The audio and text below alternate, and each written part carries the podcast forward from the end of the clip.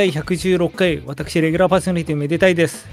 レギュラーパーソナリティのふさやかです。よろしくお願いします。お願いします。お願いします。まあ、そうですね、11月も後半に差し掛かってきて、もう寒い、寒いというか、あったかくなって寒くなってを繰り返して、今日至るわけいや、もういいよ。もういいよ、季節の話。こっから全部寒い寒い寒いで終わりなんだか 確かに。ら。もう、これ以降は全部寒いです。ここからあと10回分ぐらいは。あと10回分ぐらいはもう、毎回寒いって言うだけなんだから。まあ、寒い寒い言うとりますけども、あの、うん。まあ、一応、季節的には秋、まあ、芸術の秋なんか言いますが、まあ、11月はね、暦の上では。だからまあせっかくだしなんかしようかなと思って。ああ。のそしたらたまたまいいイベント見つけてちょっと行ってきたっていうのがあって。あ、はあ、イベント。それが東京 Festival of Modular っていう。あ、モジュラ P- シンセですか？ TFOM っていうそう。モジュラーシンセだけを集めたこうもうフェスティバルだからもう本当にお祭り。ー。激アツやな。本当になんか2日間あったっぽくて私はもうなんか初日終わった後にそれ知ったんで2日目だけ行ったんですけどはい。本当にあのイベントスペースみたいな会場に本当所狭しとモジュラー申請が並べられていやー、いいね。でしかも出店してもまあ日本人もいたけどほ結構大半占めてるの外国2機でええだからもう多分海の向こうでそういうのを多分作ってるいわゆるベンチャーみたいな人たちがこう持ってきてこう展示会みたいな感じでやってる。ああ、で音は出るん？音は出る。おおしなんならそこでキットとかも販売してるところもあった。おおからモジュラー新世界の M3 的なコミケ的なことかな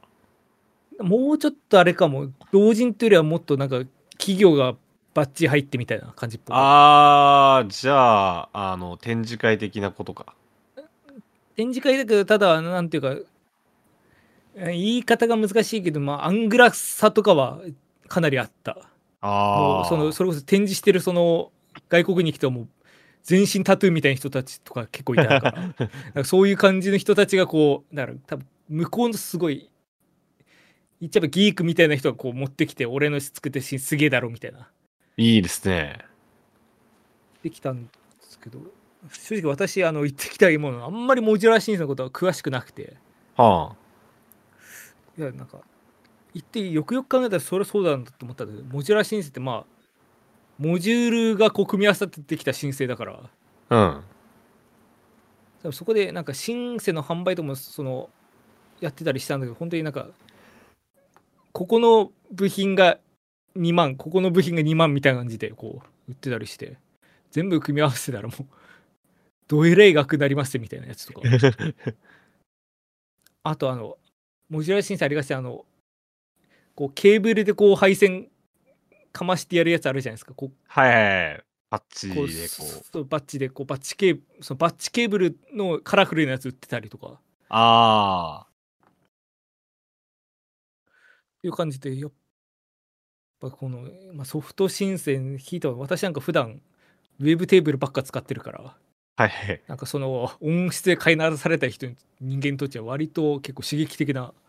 回でもありましたね。ああいいっすね。うん、でそうね。後半16時ぐらいからこうライブみたいな感じでこうす一人頭30分ぐらいの持ち時間もらっててなんかパフォーマンスみたいな感じでもこうステージ使ってやってたりして。あへえなんかシシーケンサーとかで。いやあまあし本当に人による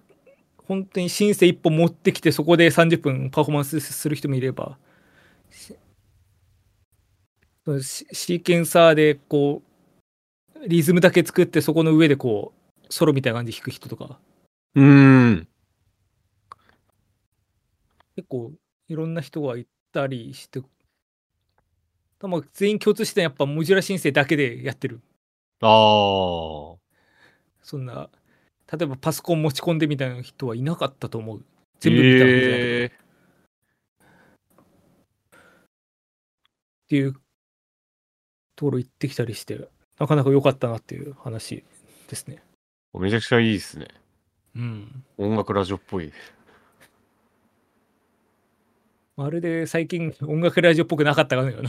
いえ。最近割と音楽ラジオっぽくやってあまあ確かに、うん。確かに確かに。っていうかあれっすね。なんで音楽ラジオっぽくなっかって言ったらなんかつ なんかメール30分ぐらいかけてずっと読んでたからっていう 説は。確かに。メインテーマはね、割と音楽してるはずだから。じゃあ音楽じゃない部分を。えーっと、えーメデラジネーム。大宇宙 MVP を谷井王平。ちょあれですね手元のあれだとメーラーだと最後名前が潰れちゃって読めないですけど。えー、で来て来て来て聞いてレッツ大百科来てよ。レー大で百科？過去 MVP に輝いた音。え？ミーが独自に入手した情報によると次の言語候補は阪神過去黄音。愛の体過去めでたい。谷井。らしい谷よ。いや言語の候補？もう今考えなくていいよミーがホムーランを一発打つたびに気持ち悪い。メディアンの口座から100万ドルが恵まれない国に寄付されてメデラゼのパーソナリティが一人増えるたにかわいそうに。今年の実績からすると40人増えるたにパーソナリティが。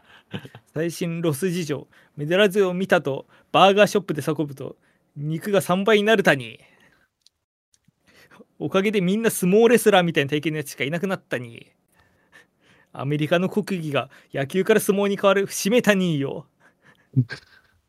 そして再来年のびっくりびっくりバードラマ。クリーパードラマ？ウォウオク。ウォウが WOW ウォウオク？ウォウオクがクランクイン。いろいろあって野球の上手い下手で天下を決める江戸時代のせ一代の戦江戸幕府ミーが君臨してるだにメディアンスやもレギュラーで出てくれるよ交渉中だに肩作ってきてにいよ。あうちテレビないんで受信料は。ってことで。なこいつ まあ谷王平さんからいただきましたが。いやパーソナリティ40人増えるって AKB のオールナイトニッポンじゃないんだから。AKB のオブライトマックス出て3人とかですよ。毎回。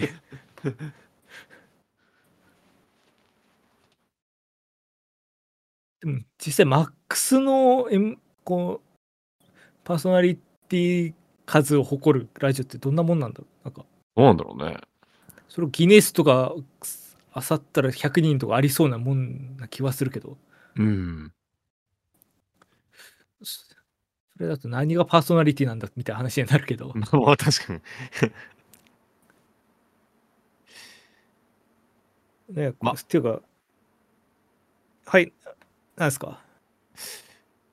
特に言うことはないです。あもう。もういいですか？もうもういいかなじゃあこれからもどしどしメールの方送ってください。あ終わりましたか？このラジオの感想は？いやいやいやいやいや珍しく一通だから。そうなんです。なんかどうやって普段本で入ってるのかみたいなのって。えまあ。違うんですよ。今回今回はあれでしょ、あの見ましたよ。あなたの X の投稿ああすありがとうございます。あのついにこの前言った誕生日迎えまして。違う違う違うあまあちょっと人生上り坂というか下り坂というか。違う違う違う違う。違う違います違います。加速度がつい。違う。違う違う違うっつってんだよボケ終われよ。はい。いやお前 X で見たって俺言ってんじゃん。確かに私 SNS あらゆる SNS で誕生日報告してこなかった人間だから。そこの時点でもうダウトなんだよな。違うねなんかなんか受賞したそうじゃないですか。あそうなんですよ。あのそう私の SNS とか見てらっしゃらない方のために一応説明すると2023年度の、えーリサイタルミュージックコンペティシえーコンポジションコンペティション。うん。まあでもリサイタルミュージックというところは主催のそのまあ作曲のコンペがありましてそこで一応そのカテゴリーはですねえー無伴奏コントラバス楽曲のカテゴリーでハイリーコメンデッドっていう、はい。まあ、賞というかカテゴリーなんかそういうアワードを受賞いたしました。おめでとうございます。あの報告しといてあれなんですけどなんかちょっとこれが本当におめでたいのかどうかちょっと分かってないんですけど。こうね一応今回それのそのなんか報告の回ではあるけど、まず結論から言うと僕と選手その英語を読み込みまして結局なんだかよく分かってないんだよね。そう結果何がこれから起こるのかはあんまり分かってない。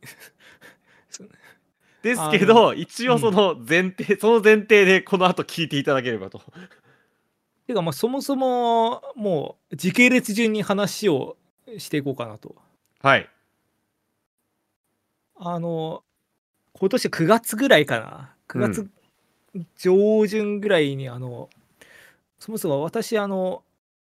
これ日本で唯一って言っていいかもしれないですけどうん。あの Facebook のグループに10個以上登録してる人なんですよ。お前だけだよ。日本で。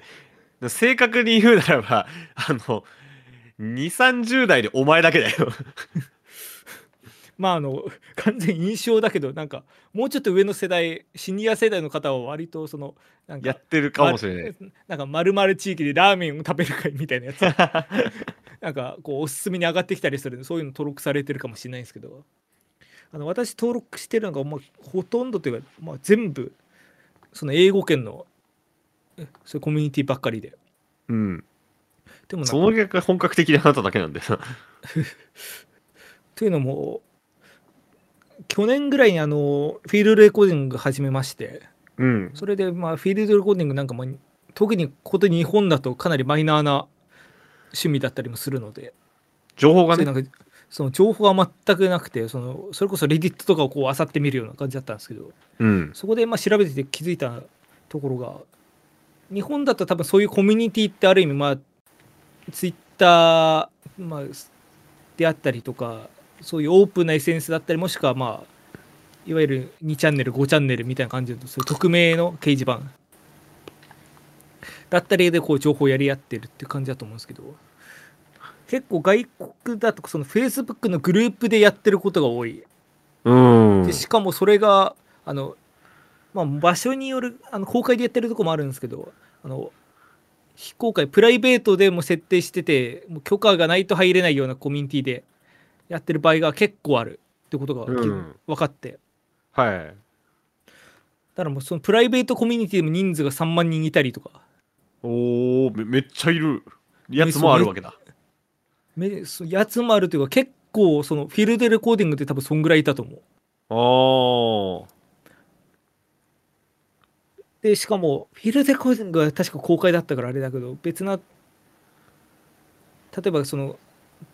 クラシック楽曲の録音専門のグループみたいなのがあってそことかは同じぐらい人いるけどもうプライベート設定されてて。登録する時にこう私はこういう身分のものですみたいなやつをこうフォーム埋めないと入れないへえ。みたいな感じで結構えセキュリティが厳重というかそうやってそういうなんか外に出ないコミュニティって例えば質問をやしし合ったりだとか情報共有したりとかあとはまあ録音だと結構自分のセッティングをこう写真で晒してなんかあこれはすごいねクールだねみたいなこと言い合ってたりみたいなのがあったんですうーん。でまあその中でまあ、せっかくだからいろんなもの登録してみっかと思ってそういうなんかそ作曲に関するそういうグループとかもい登録してたらそこで9月の頭ぐらいになんかこういうミュージックコンペやるんでみんな応募してくれやみたいなやつがこう流れてきてはい。っていうのもあのそう X の方であんまりどういうそもそもコンペだったのかって触れてなかったんですけどこのリサイタルミュージックってこう母体がダブルベース HQ っていう結構海外で結構デカめのコントラバス専門のコミュニティ団体みたいな会社なのかななんかそういうなんかニュースサイトとか YouTube の動画とか作ってるようなグループがあってそこのその関連団体らしいんですよね。はい。ダブルベース HQ。そう、ダブルベース HQ。うん。だからこのコンペも、そのコントラバスを使った楽曲うのん。コンペ。はい。で、しかもテーマとしては、Music for Young Bassists って、えーだから、えこう、若いベース奏者のための音楽。うん。若いっていうのは、どれぐらい若い指してるか分かんないけど、多分学生とかそこら辺を指してると思われる。でもカテゴリーとしては3つあって、無伴奏のコントラバスソロか、コントラバス2台か、コントラバス3台か。うん。まあ、1台から3台までの3カテゴリーで、それぞれ3分から6分ぐらいまでの曲を投稿できる。はい。でも他いろいろまあこうコンペらしく制約はあってその、まあ、コントラバスって5弦だったりすると下の弦のその音が下の「イだったり「ハ」だったりってかなり下まで出るんですけど下の音はそのいわゆる通常4弦の音の A で A だからミの音じゃないといけないとかうん。なんかそういう制約があって、ただなんか面白いなと思ったのは、まあ、参加費かかんなかったんですよ、これ。ほう。昔、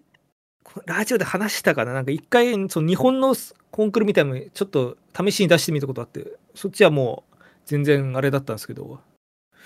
その時は確か1曲でまあ1万円ちょっと参加費がかかった。まあ、というのはまあ、ある意味、こう、プロの方に審査してもらう、じ時間を割いて審査してもらうみたいな感じだから、まあ、ある意味しょうがないっちゃしょうがない。まあそうですね。だけどこれはまあ一応いろんな国籍の8人ぐらいのこうプロと思われる人たちの名前がこうな審査員として名前上がってたけどもそれでもまあ参加費はかかんなかったうーん。で参加者はまあまあどう誰でもいいもう誰でもいいでいいと思うけどまあどんな年齢国籍とかそのプロアマ問わず出してよいみたいな感じで結構こう、まあ、コントラバスと楽器にせ限定してるって意味では結構ニッチだけども結構その文庫としては広く受け入れてくれるようなやつだったうんんですね。。なるほど。で、まあ、それ9月に見て、まあ、せっかくだしやってみっかと思って、まあ、その、ただだから、まあ、出し得だと思って、はいはい。まあ出しとく言うても、作品がないとね。そう。で、1人当たり、その3つカテゴリーはあるけど、2曲まで出していい。2曲というか、2カテゴリーまで出していい。なるほど。らしいから、まあ、で、1曲、あの、前に作って、まだ出してない曲、出して確かこのラジオで流した気がするんだけど、それなんか特に、そういう正式なリリースとかしてないやつが1個あったから、それをカテゴリー1で、とりあえず出し出そうと思って。うん。で、まあ、それだけだとあれだから、もう1曲作るかと思って、まあ、そこから改めて作り始めたやつと、まあ、最終的にまあ2つ出したんですよ。はい。あでもまあ久坂さんにはっていうかまあこのラジオでも常々話してるんですけど私あの筆があまりにも遅いことで今有名なんですけどだから9月頭からだからまあで締め切りが10 11月の頭11月5日ぐらいまでだったから。まあ1ヶ月半ぐらいあったんですけど。まあきつかった。最後本当になんか2鉄ぐらいして作ったぐらいのあれですね。まあ、お締め切り前の私はあんま変わらないことしてるね。いやなんなんだろうね。なんかなんでこうなっちゃうんだろうねなんでこうなっちゃうんだろうね。いやそう結局作り始めるのはまあ手手つけ始めるのもまあ本当に作ろうと思った時に作り始めてまあまあ自分の曲どう作ってるかなんかあんまり話すあれもないけどメロディーだけこうバーって書いてその後全部にこう伴奏つけてくってタイプの作り方なんです私ってはい、メロディーが先に出てくるタイプ。そうでもうメロディーだけでなんというか頭から尻尾まで全部流れ完結させてそこにこうなんか音の重なりとかこう継ぎはぎしていくタイプだからはい。正直メロディーを頭から最後までつけるのは結構割と早くできた。できたというか普段かからまあできるんです。ら。あもうそっから先。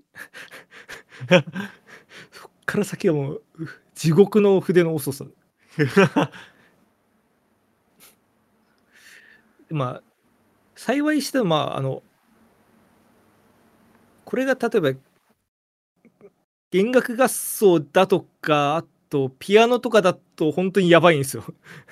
うん。ま、マジで終わるんだけど。デュオだとまあせいせいぜい10音込みでまあ3音ぐらい。はい。でまあ10音も入れなきゃまあ2音でやるから。まあそれでなんとかなんとかって感じで作って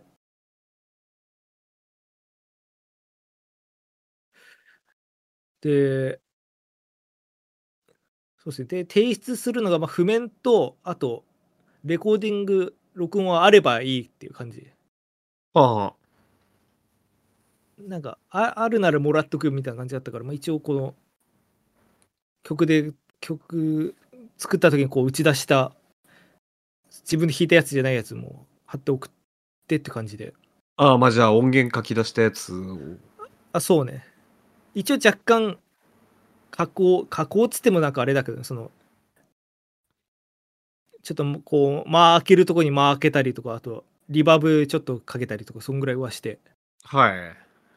まあ別にそのそのトラックとして完成させるっていうのは本当になんかこうどういう曲か見てもらうぐらいのやつも作って送ってみたいな感じでやったんですけど。そうですね。でただまあそっちはあくまでおまけでやっぱメインはこう譜面なんですよね。うん。やっぱあのあんまりなんか普段譜面を作る時なんかこう細かいところの意識とかあんまりしてないからなんかどこで折り返すのが適切かとか。あとなんかここの断点にここはめちゃくちゃ詰まってる次空いてるしどうしようみたいなやつとかなんああ。かこういうとこってなんか響くのかなとかって思いながら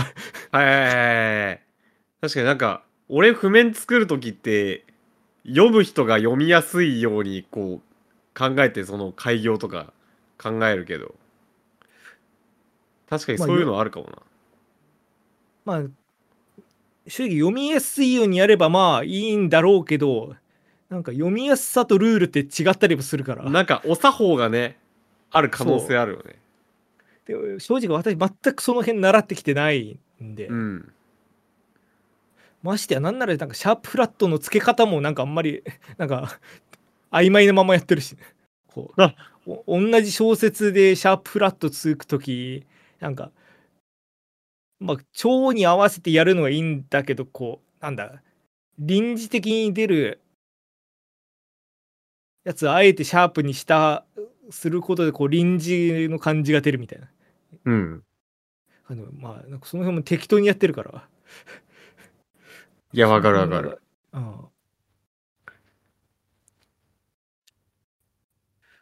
でしかもなんかまともな長じゃ まともな長じゃないやつを提出するんだって話なんだけど まともな長じゃないところなんかその長じゃないからそのベースのあれもないからあのもう譜面ソフトでこう自動でこう振ってくれたやつそのままもうシャープフラットフラットシャープナチュラルシャープシャープフラットみたいなやつそのまま出したりしてるからなんだそりゃ。さすがにそこまでひどくないかもだけどあのそうなんです多分これは私が作って作ってる曲が悪いんだけどだから、一小節の中でってこと？そうそうはい。割となんか一小節だけ無調になっちゃう時ってあるじゃないですか。一小節は言わないけど、まあ、二小節とか。まあそういう時の作法とかも分かんないから。で出したとかし本当に締め切り割とギリ前日ぐらいに一応出したんですよ。2曲とも、はい。はい。あそうだ。ただ問題なのは完全にこれあの送る直前まで忘れてたとかなんか読めてなかったのはあのいわゆるプログラムというかなんかその曲の紹介も書いてくれみたいな書いてあるのに提出直前に気づいてああ。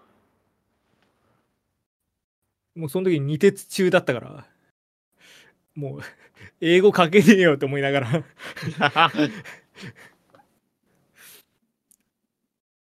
ただあのもともと作っててそのソロの方はまあ一応、まあ、プレリュードだったからその、まあ、序曲としてまあ ABA'B' 形式でみたいな。で最後コーダがついてて、まあ、こことここが対立になってるみたいな適当に書いて。送ったね2曲目の方がマジで思いつかなくてなんかこの曲私がなんか幼少期に思いついたメロディーをそのままなんか展開させて作った曲だみたいな。意味わかんないこと書いて。別に意味わかんなくはないと思いますけど。その読んでも読まなくても一緒のあの無の文が生み出され。あ逆チャット GPT になって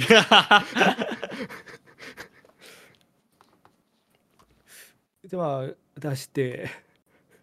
まあお察しの通り結局その最初から作ってやったやつの方がまあこのハイリーコメンデットを受賞してもらさせてもらって2曲目の方は箸に棒棒にもかかんなかったっていう。そもそもこれ受賞したらどうなるんでしたっけ？あの一応こう募集要項に書いてあったのはあのまあウィナーを決めるそれぞれのカテゴリーでちゃんもうはい。カテゴリーアワードを決める。でそのウィナーはえー100ユーロをうん。敵に入れられる。今の日100ユー本ロったらね、えー日本円だと167万円。でかいよ。でしかもその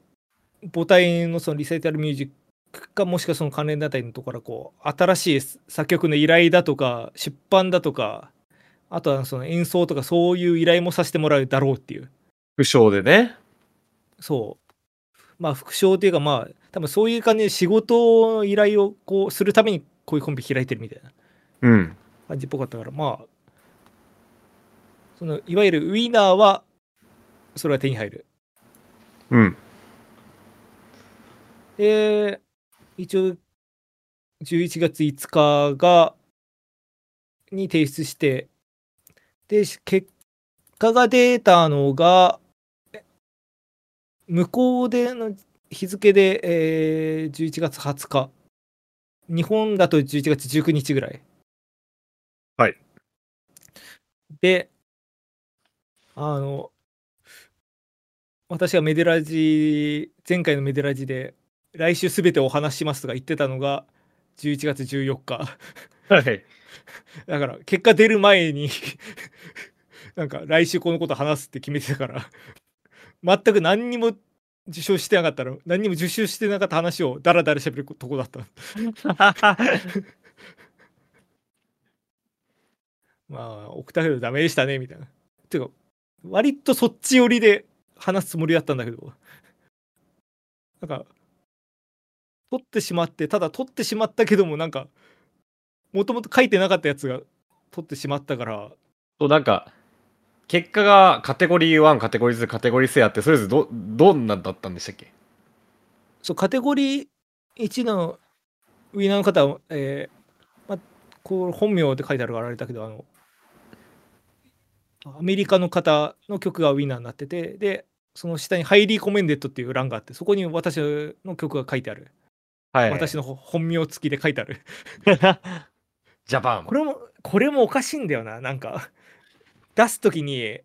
仮名というかニックネームみたいなのも送ってくださいで譜面の方にはニックネーム書いてくださいみたいな書いてあったんです。ああ。だからまあなんかこうニペンネームはめでたいでみたいなわざわざ書いて送ったのにバチコリに本名載せられて。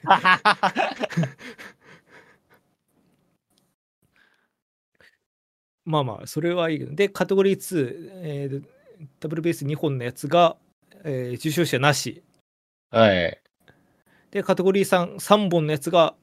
えーウィーナーがフランスの方。うん。でハイリーコメンデッドで名前書いてあるのがその、えーカテゴリー1のウィーナーと同じ方。はいはいだからで最初の募集要項の時にこうハイリーコメンデッドみたいなのなくて。だから最初メールで結果もらったんですよ。このなんか一応これふそのリサイタルミュージックっていうところのフェイスブックだとかそういうところでこう告知されたんだけどこのこういう結果が出ましたみたいなやつが。うん。その前日にこうメールが来てなんかアンさんこの賞取ったやでおめでとうやでただこれの情報明日まではなんか喋んないようにしといてやみたいなメール来たんだけど、はいその時にそのハイリーコメンデッドですあなたみたいなのが書いてあってえ、うん。おおおおおおってなって。ハイリーコメンデータ でまずはそれをその単語をググるところから始まって で、まあ、直訳すると、うん、高く評価されたみたいな高評価みたいな、だからまあおそらくニュアンスでも辞典みたいな感じであろうとは思うんだけど。で賞金が出たり、まあ、仕事の依頼が来たりするウィーナーに対して、まあ、辞典なんでしょうねおそらく。そう。ただ辞典が何もないなら何もないでまあいいんだけど説明が何もないから 何が起こるのかわからない なんかでまあす発表から1週間ぐらい経ったけどいまだに何もないからまあ何もないんだろうなとは思いつつ 本当に何もないのかなって思って。でまあここまでお聞きのねこう人をうがった目で見るこうひねくれたメデラジリスナーだったらちょっと言いたくなるところかもしれないですけど。はい。あのそんなこと言ったってそんな Facebook のよくわからんグループで告知されたやつでなんかなんぼの人がこう応募しとんねんと思って。なんか出してなんか入り込めるとか言うと言うとるけどなんかいわゆる全通ちゃうのかみたいな。まあまあまあそれはね。そね、そういうメールが来週に100件来そうだからまあ。100件は来ないと思うんですけど。まあベースでのみの作曲コンクールだから。で,、ねでしかもそのあ、うん、しかもあんまりそんな告知告知もそんなに大々的にされてるわけでもなさそうだってやつ。うん。かっていうところなので一応この結果のやつを見るにまあこういろんな方にこういろんな声も国内外の方から、えー応募いただきましたでこうチェコリカブリパブリックチェコ共和国だったりフランスイタリアジャパンラトビアレバノンメキシコフィリピンセルビア &USA って書いてあるからあれ？こまあまあ。国名だけで国名だけで10個あってだから少なくともまあ10人からは来てる。国名国国名イコール人だけから。だとしたら推定してね。でまあおおそらくアメリカとかはもうちょいいるだろうからわかんないけど。勝手推測だけど。まあ想像するに20プラスマイナス5ぐらいかな。うん。でかつその受賞者は、うん受賞者はまあアメリカーとフランスと日本のこの3人しか分かってないもん。ね。そうただまあそこに出てきてない例えばチェコイタリア、えーラトビアフィリピンとかそういうこの辺りの国からも応募あったとうん。でまああの最初に言ったみたいにこの1人当たり2カテゴリーまで出せるからまあ全員が2つだとし出したとしたらまあそのそこからさらに倍うん。の曲は来てるだろで、該当なしはちゃんと該当なしのカテゴリーもある。うなんならその2曲目そこに応募して該当なしだったから マジで箸にも棒にもかかってないんだよ。な もうちょっとちゃんと作ってたらマジでなんかあったかもしれないなと思いつつないくなかったから該当なしなんだろうなと思って。なのでまあともかくまあ今後ここ経由で何かあるかって言われたらないだろうけどまあこれはまあ履歴書には書いていいんちゃうかなって いやまあでも、まああの、作った作品が、まあ、まあグローバルで評価されたっていうことではあるよな、これは。まあそうねあのその審査員の方いろんな国の方見たから8人ぐらいって言ったけどまあこうポルトガル USA UK ポーランドラトビアとかなんかその辺のおそらくプロ奏者だったりプロ作曲家っぽい人がこう一応審査はしてるっぽいんでまあ少なくともその人たちにこう入り込めるとつけてもいいと思わせたうっていうのはまあある種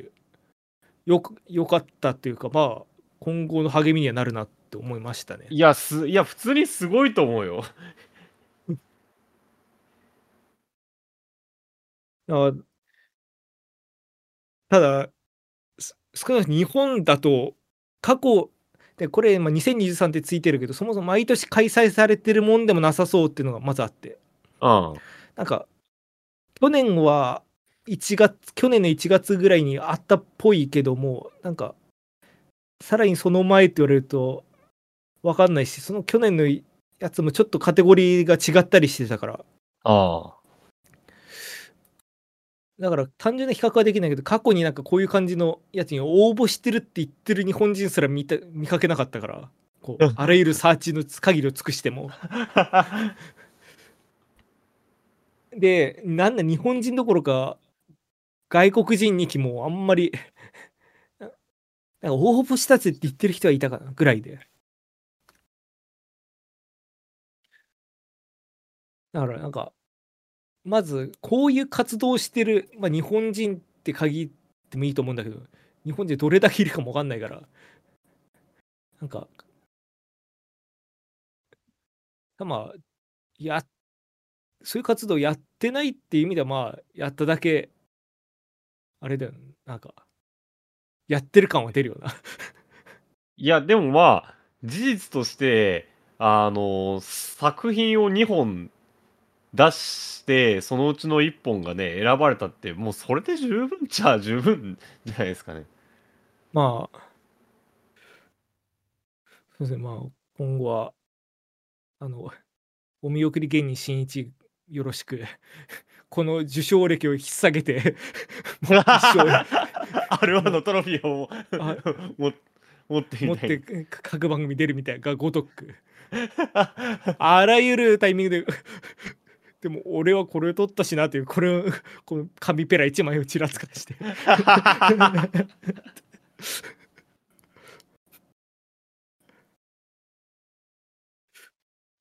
いうのはともかくまあまあ。そうね。ぶっちゃけあれですなんかこう DTM でなんかいろんな曲作ってますとかよりもなんかこういういわゆるクラシック寄りの曲とか作ってるとなんか指標が分かんなかったりするなんか一応これで自己紹介するときになんか喋ることが一個増えたぐらいの感じでうん。まあ趣味でこういうことやっててでまあ一応実績としてこういうのがあってぐらいの言えるようなところになったのかなと思うんでまあ引き続きちょっと曲の作りとかもやっていきたいなといやー、思いましたね。なんならちょっと嬉しかったもんね。お知らせ聞いたとき。もう嬉しかったわわかんないあでもまあ久坂さんがそれこそあの騎馬のステージ立ったとかっていう時もなんかおおすすごいじゃんみたいな思ったからまあ同じような感覚なのかもね同じような感覚だと思うよ。いやもう、だって、あなたのことなんて紹介したらいいか今まで分かんなかったもん。確かにな。確いかにそうなんだよな。そう一応その作曲もしてて、あの、コントラバスのソロ曲で海外で賞を取ったことあるって少なくとも言えるじゃん、これからは。ちょっと、あの、過大評価じゃないそれ。でもまあ、じ事実だけ言えばそう、ああ、む、むずいな。ただ、なんか過小評価しすぎると、この賞に対しても失礼みたいなとこもあるからね。でも過小評価っていうか、卑下しすぎると。えちょっと塩梅、塩梅はちょっとこれから、まあ、塩梅はこれから考えるとして、して、少まあ、なくともなんか自己紹介しやすくなって、そう、それは自分が何者かを言うのに。それは思うね。うん。まあだから、まあ、これもある種逆張りではあるけど、まあ、DTM というかパソコンで曲作ってますって言うと、まあ、ね、例えば、プロデュースなり、ケベスなり立ち上げて、こう、いわゆるポップスだったり、ロックだったり、何でも、そういう曲を作って、こう、発表してみたいな。だけど、まあ、そうじゃなくて、そういうなんか、いわゆるまあ室内学的なところで作ってるみたいなところの紹介の仕方としてはうん。例えば CD 出してますとかそんぐらいの感じでまあ海外のこういうコンペでみたいな評価してもらってみたいなそれぐらいのなんかそういう作曲をしてる人も世の中にいるんですよみたいなうん。示すその中の一人になれればうん。いいかなと思いますね。いやー、ちょっと僕も頑張ろうと思いました。おめでとうございました。本当におめでとうなんかいまだに分かってないけど。いや、であも、のハイリーコメントるでしょ。まあおめでとう。おめでとうではあるでしょ。まあそうねあの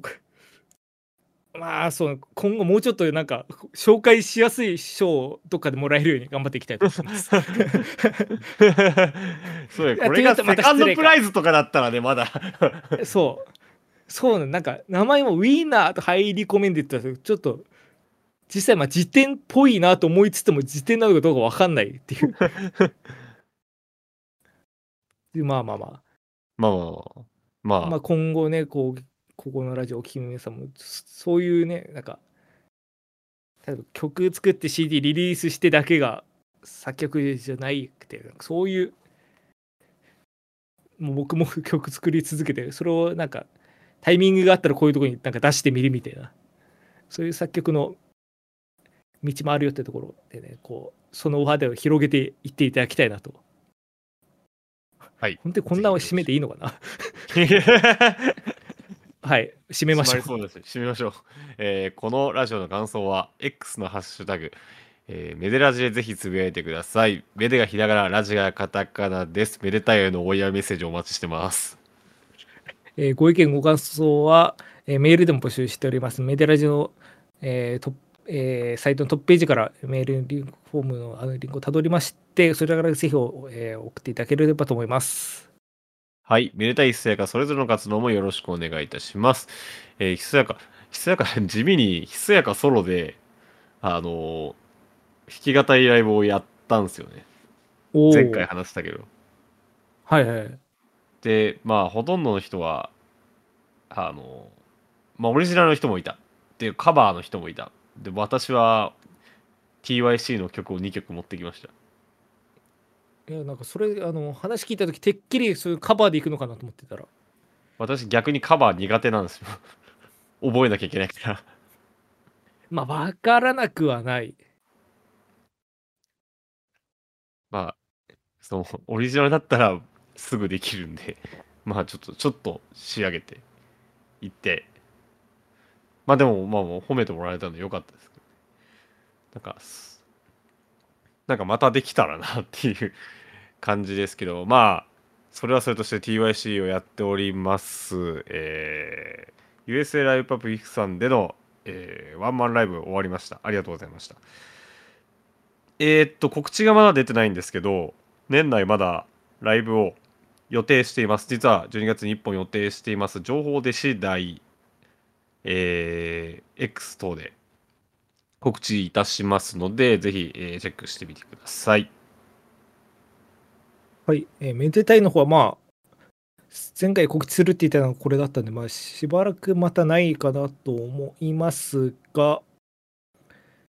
そうですね。まあ、なんか、動画とかも手つけ始めたりしたんで、ちょっとそこら辺また進展があったら報告しできればと思います。はい。はい。まあ、というわけで曲なんで、まあ、せっかくなんで曲紹介した曲からいきたいんですけど、まあ、その、入り込めんで言うと、撮った方はまあ、乗っちゃってるからもう流していいのかな、まだ、まだ流さない方がいいのかなとかって、なんかいろいろ考えちゃって。あ まあ、過去にもうラジオ流しちゃってんだけど、だからもうせっかくだったら落ちた方流そうかなと思って。あ。まあ、話としては落ちた方の方がなかったしね。そういや、そう、あの、結果、この2ヶ月ぐらいで思い入れある方は落ちた方だから。毎毎に作ってるやつだから、撮ったのは。だし、あの、ぶっちゃけなんか落ちたり、なんかさっき、こう、フォーマットがどうこうとか、いろいろ言ったけど、あ、そう、この話するの忘れてたわ。あの、1曲目のその、実際撮った方は、あの、完全にもう、まあ、ビギナーでも弾けるって言い方するとあれだけど、まあ、割と演奏難易度低めで作って、そのデュオの方は、割とむずそう、むずそうに作ったんです。ああ。まあ、それはある意味、なんか、こう、応募要項のミュージックフォーヤングベーシスとか、どっちなんだと思って、若いやつ激しいのが好きなのか、それとも若いやつでも弾けるのが好きなのか、分かんなかったら、一応両パターン作って出そうと思って、そういうなんか、難易度でもう分けてみたみたいなところあるんですよああ、なるほど、なるほど。だからまあ、ある意味そこで、なんか演奏難易度でもそもそも切られてたって説はあると思うぐらい、まあ、なんなら、なんなら弾けるもんじゃないかもしれないですけど、まあ、多分曲としてはいい感じになってると思うんで、まあ、そちらぜひ聴いていただけたらと思います。で、そうですね、応募の時英語で書いちゃっても、私、あの基本的に自分の曲名、日本語で全部つけるっていうポリシー持ってるんですけど、これ、日本語の名前がないんで、一旦暫定的に英語の名前で、えー紹介しますと、えーっとですね、曲名が、えーまあ、 Dual Landscape for two double basses ってところで、まあ、二重の風景ぐらいの直訳になると思うんですけど、まあ、こちらを流してお別れとさせていただければと思います。はい。はい、えー今回もご視聴いただきありがとうございました。ここまでのお相手は私めでたいと、ひとやかがお送りいたしました。ありがとうございました。ありがとうございました。